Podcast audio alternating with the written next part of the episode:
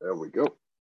Uh, yes, the wonderful Scott C is going to speak for us today. And uh, take it away, Scott. Thank you ever so much, and everyone, welcome. Thanks, Mark. Um, I'm really glad I got kicked out too, so I got this opportunity.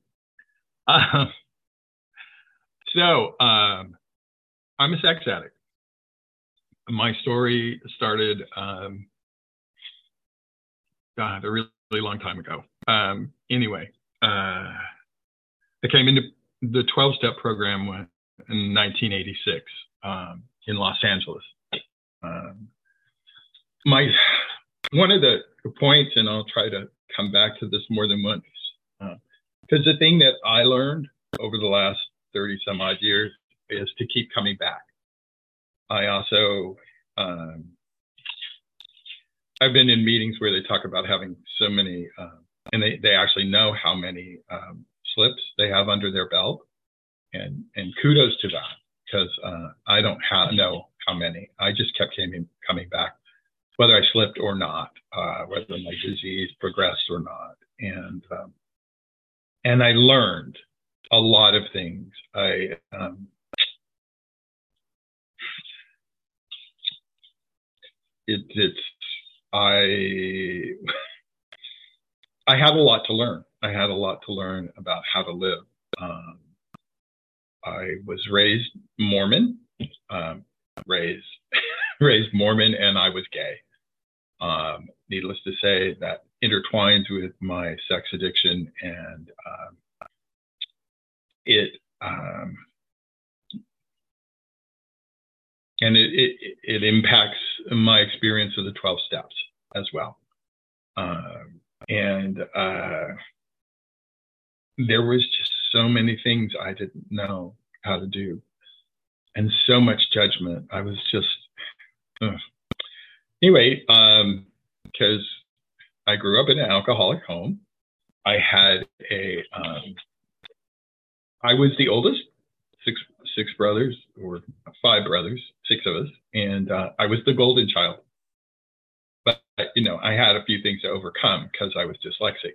So it took a lot of work, but you know, I was able to graduate with um, high honors, do all that, you know, can show the way.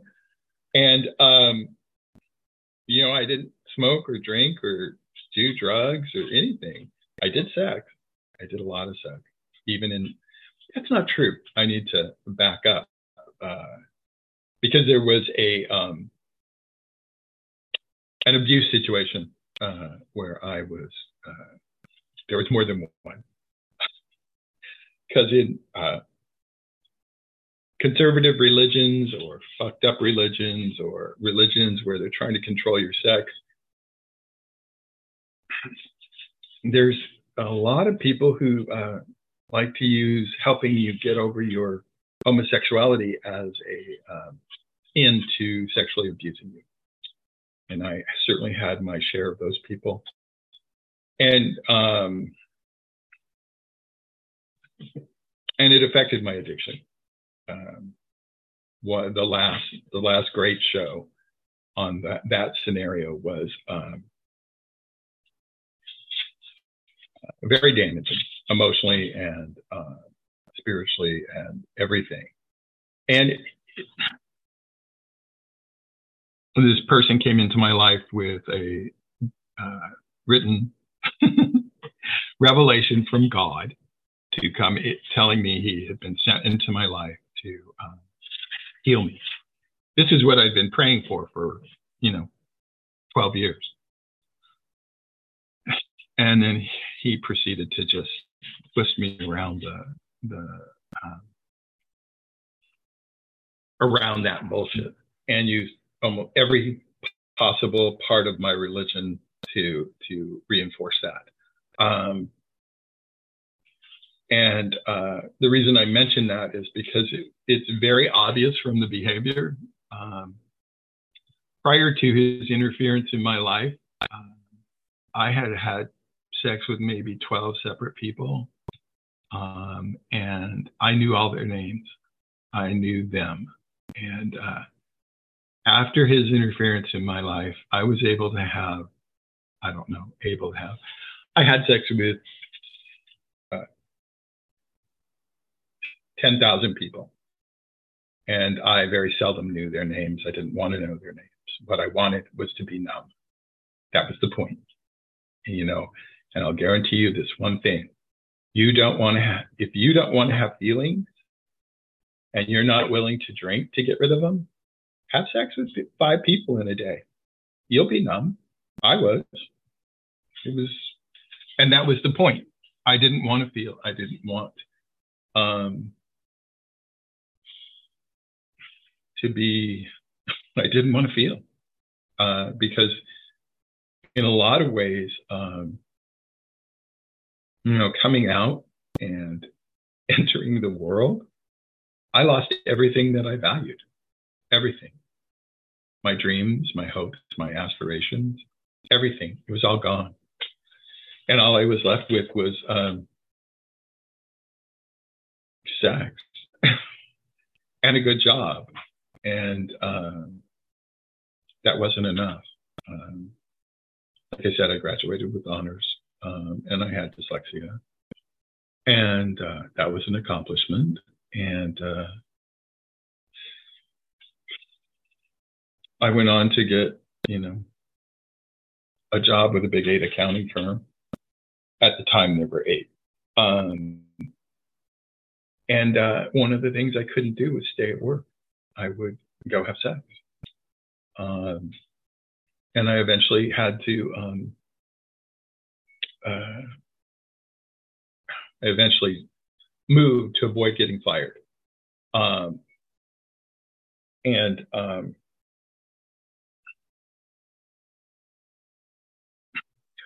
I was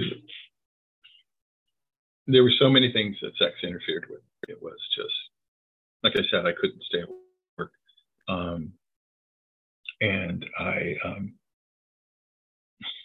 wanted to. I couldn't really do much of anything without having that in the background.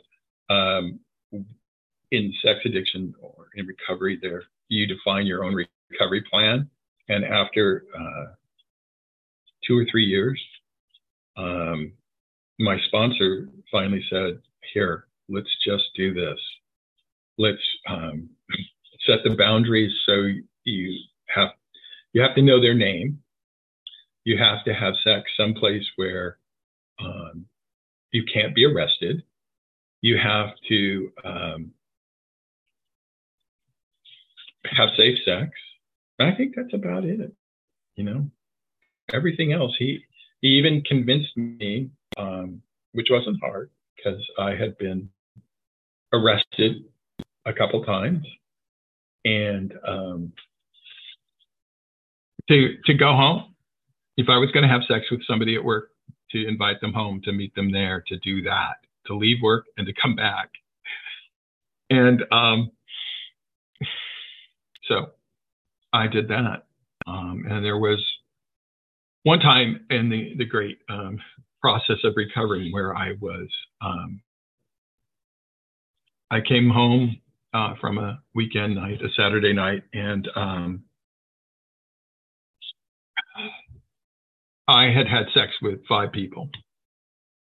Um, that didn't actually make me feel good, but um, and I was beating, I was doing the you know slip mentality beat up, and I um, but I sat down and I could tell you their names. I could tell you something about them. I could, um, we hadn't done anything where we could have been arrested. And um, we had had safe sex. And that was a win. That was a win at that time. Um, and, you know,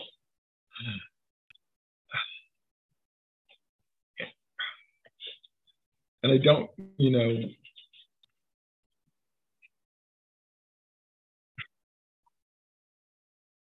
and I kept coming back, you know, even when it didn't seem well. Uh, shortly after that, um, the sponsor who uh, who um, had helped me on so many levels, um, he, within a uh, probably about a year of that time, uh, died from HIV. Uh, and uh, that really threw a crimp in my um, program, so to speak. This uh, this sponsor, I've shared about him in other meetings, and I'll share more about him because uh, um, he's the man who basically one of the men, I guess. There's not many, but he's one who saved my life. He's the first person that was ever unconditionally loving to me. I told the story about, uh, you know, the, coming home from, uh, or not coming home, but calling him after I'd been doing crystal um, all night, and I had to get ready for work um, on Monday if I was good or calling sick. And I called him instead. And um, we were way past the point where you do that. Um, you should have called in the beginning. Uh, you should have called before you done it. We we weren't there. He his question was, "Are you? Do you want to keep going?" And I said, "I don't know." That was the honest answer. I don't know. I don't. He said, Well, um, are you tired now? And I said, Yes, I'm exhausted. I'd been up for 24 hours. So he um, said, Come over here, lay on my couch, and we'll talk about it when you're you're ready to decide. And there was no ju- judgment, and there was no rejection, and there was no if if you come over, you have to do this. Uh, and I I mean, there was always something like that in my religion. You know, if you're gonna, if we're gonna love you, support you, do anything, you have to play our game. So, um, so I did go over, and um, after a couple hours, I was willing to stop for the day, and uh, that ha- happened more than once. Um, so. Um, recovery recovery was a really long process. I worked the steps. Um, my um, sponsors, because I had more than one, uh, in, and they I had mentors in the program, uh, were kind of mystified because I was doing what they said, and I still wasn't stopping. Just as a caveat on that, um, you know, they didn't address the abuse there was no way to do it. Um, they didn't understand it. Um, I didn't really talk about it. I hadn't really shared all the particulars of that with anyone. Um, the first time I talked about it was in inpatient treatment in Golden Valley. Um, and I uh, took two days to share all of it. And um, And the counselor's response was, uh, well, you're never going to be, um, you're never going to be able to have a relationship until you stop talking about this relationship as if it were love. And that was the start of unraveling several things. Um, but flash, fast forward back to LA and uh, my sponsor, you gave me so many good pieces of information. One of the things was to um, join the um, West Hollywood swim team so I could connect with my uh, my new community in a way that was non-sexual. And uh, he was absolutely right on, and it was it was really interesting um, to get that experience and to have it. Um, and then the other thing that happened, and this is, you know, I was um, big eight accounting, blah blah blah. Went to a uh, a training seminar, which is what they do every. You have a week away and go to um, whatever they go through this training stuff and help you progress and spend a lot of money and make a write off. I don't know. anyway, so um, I went I went to it. It was a business meeting, um, and I uh, the one of the team building experiences at the facility we were at was to um, to um, pour a bunch of goldfish into a chlorinated pool and um, and then to um, have everybody get in and catch them.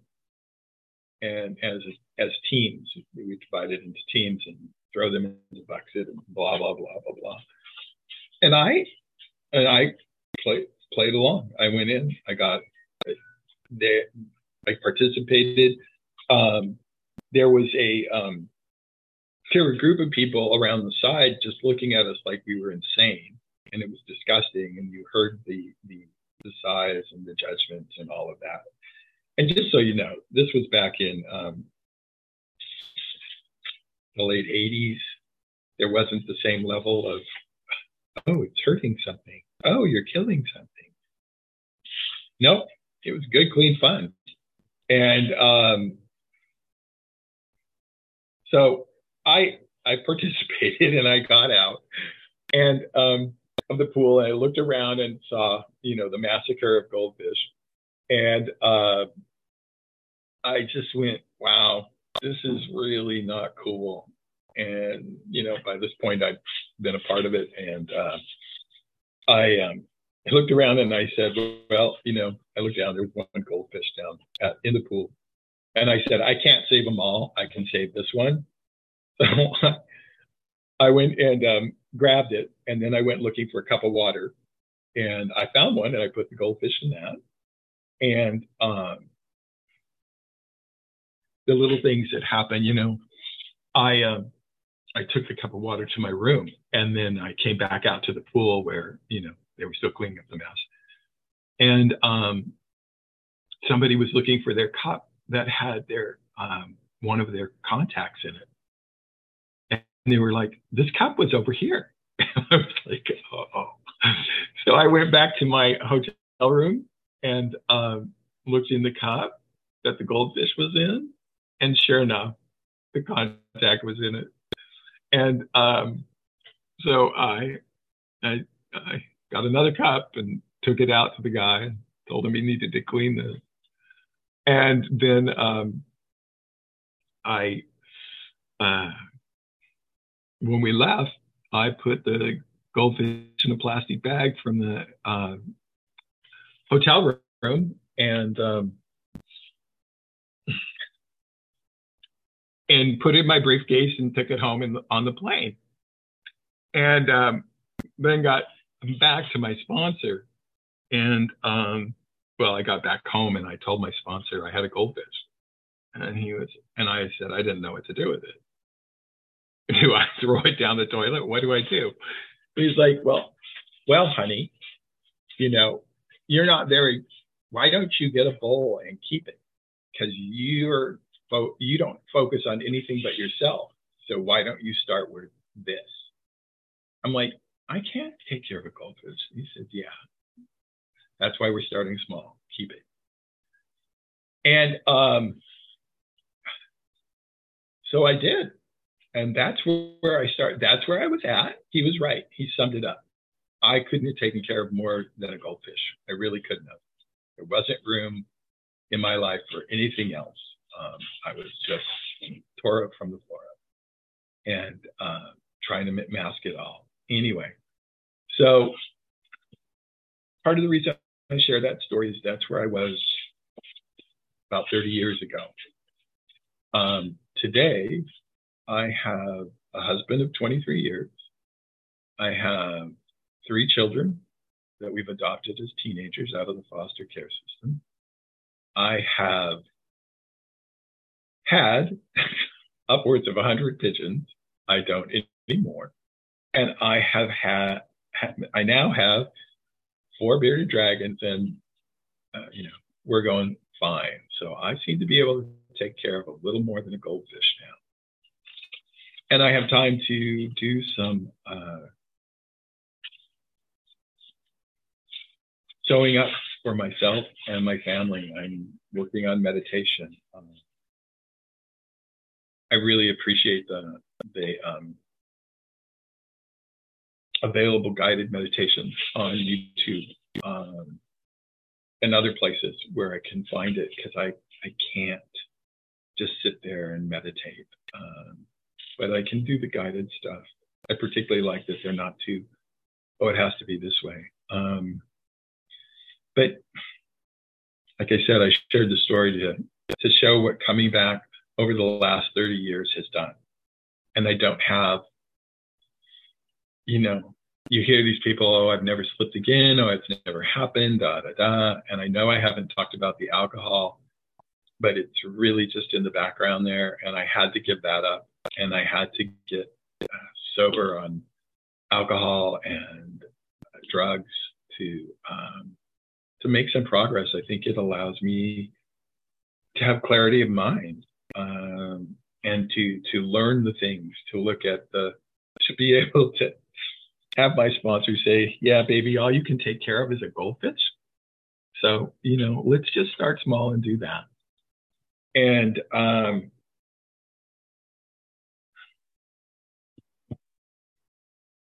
and that's yeah.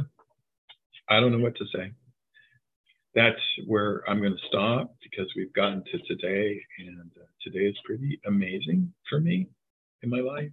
Um, I got all kinds of stories, but you know, like I said, my point is keep coming back uh, no matter what. And uh, that's what I did, and my life changed. Oh, here's another thing. Because if, if you think your life is going to get better, I was told early on that that's not what the promise, the, the program promised. It said your life will get different. That's what I was told by my sponsors.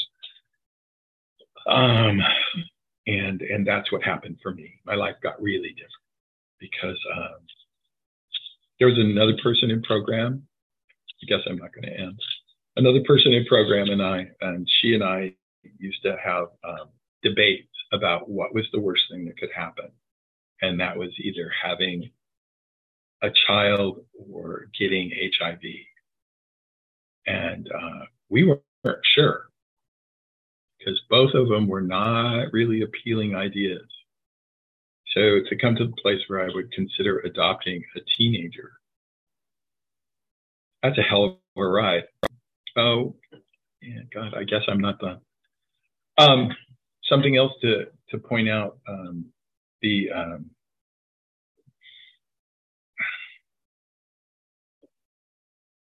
the other thing about hitting bottoms and uh, losing everything, because uh, uh, I have to tell you, um, that when I got excommunicated, when I left my wife, when I left the Mormon church, when I went through all of that, like I said, it was everything. You know, I didn't have anything left. I had no more goals, no more direction, no more anything. And um,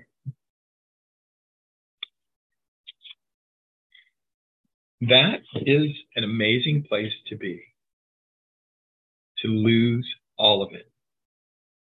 I lost my family too, my biological family. I don't know how much there was to keep there, but yeah, they didn't make the transition. Um,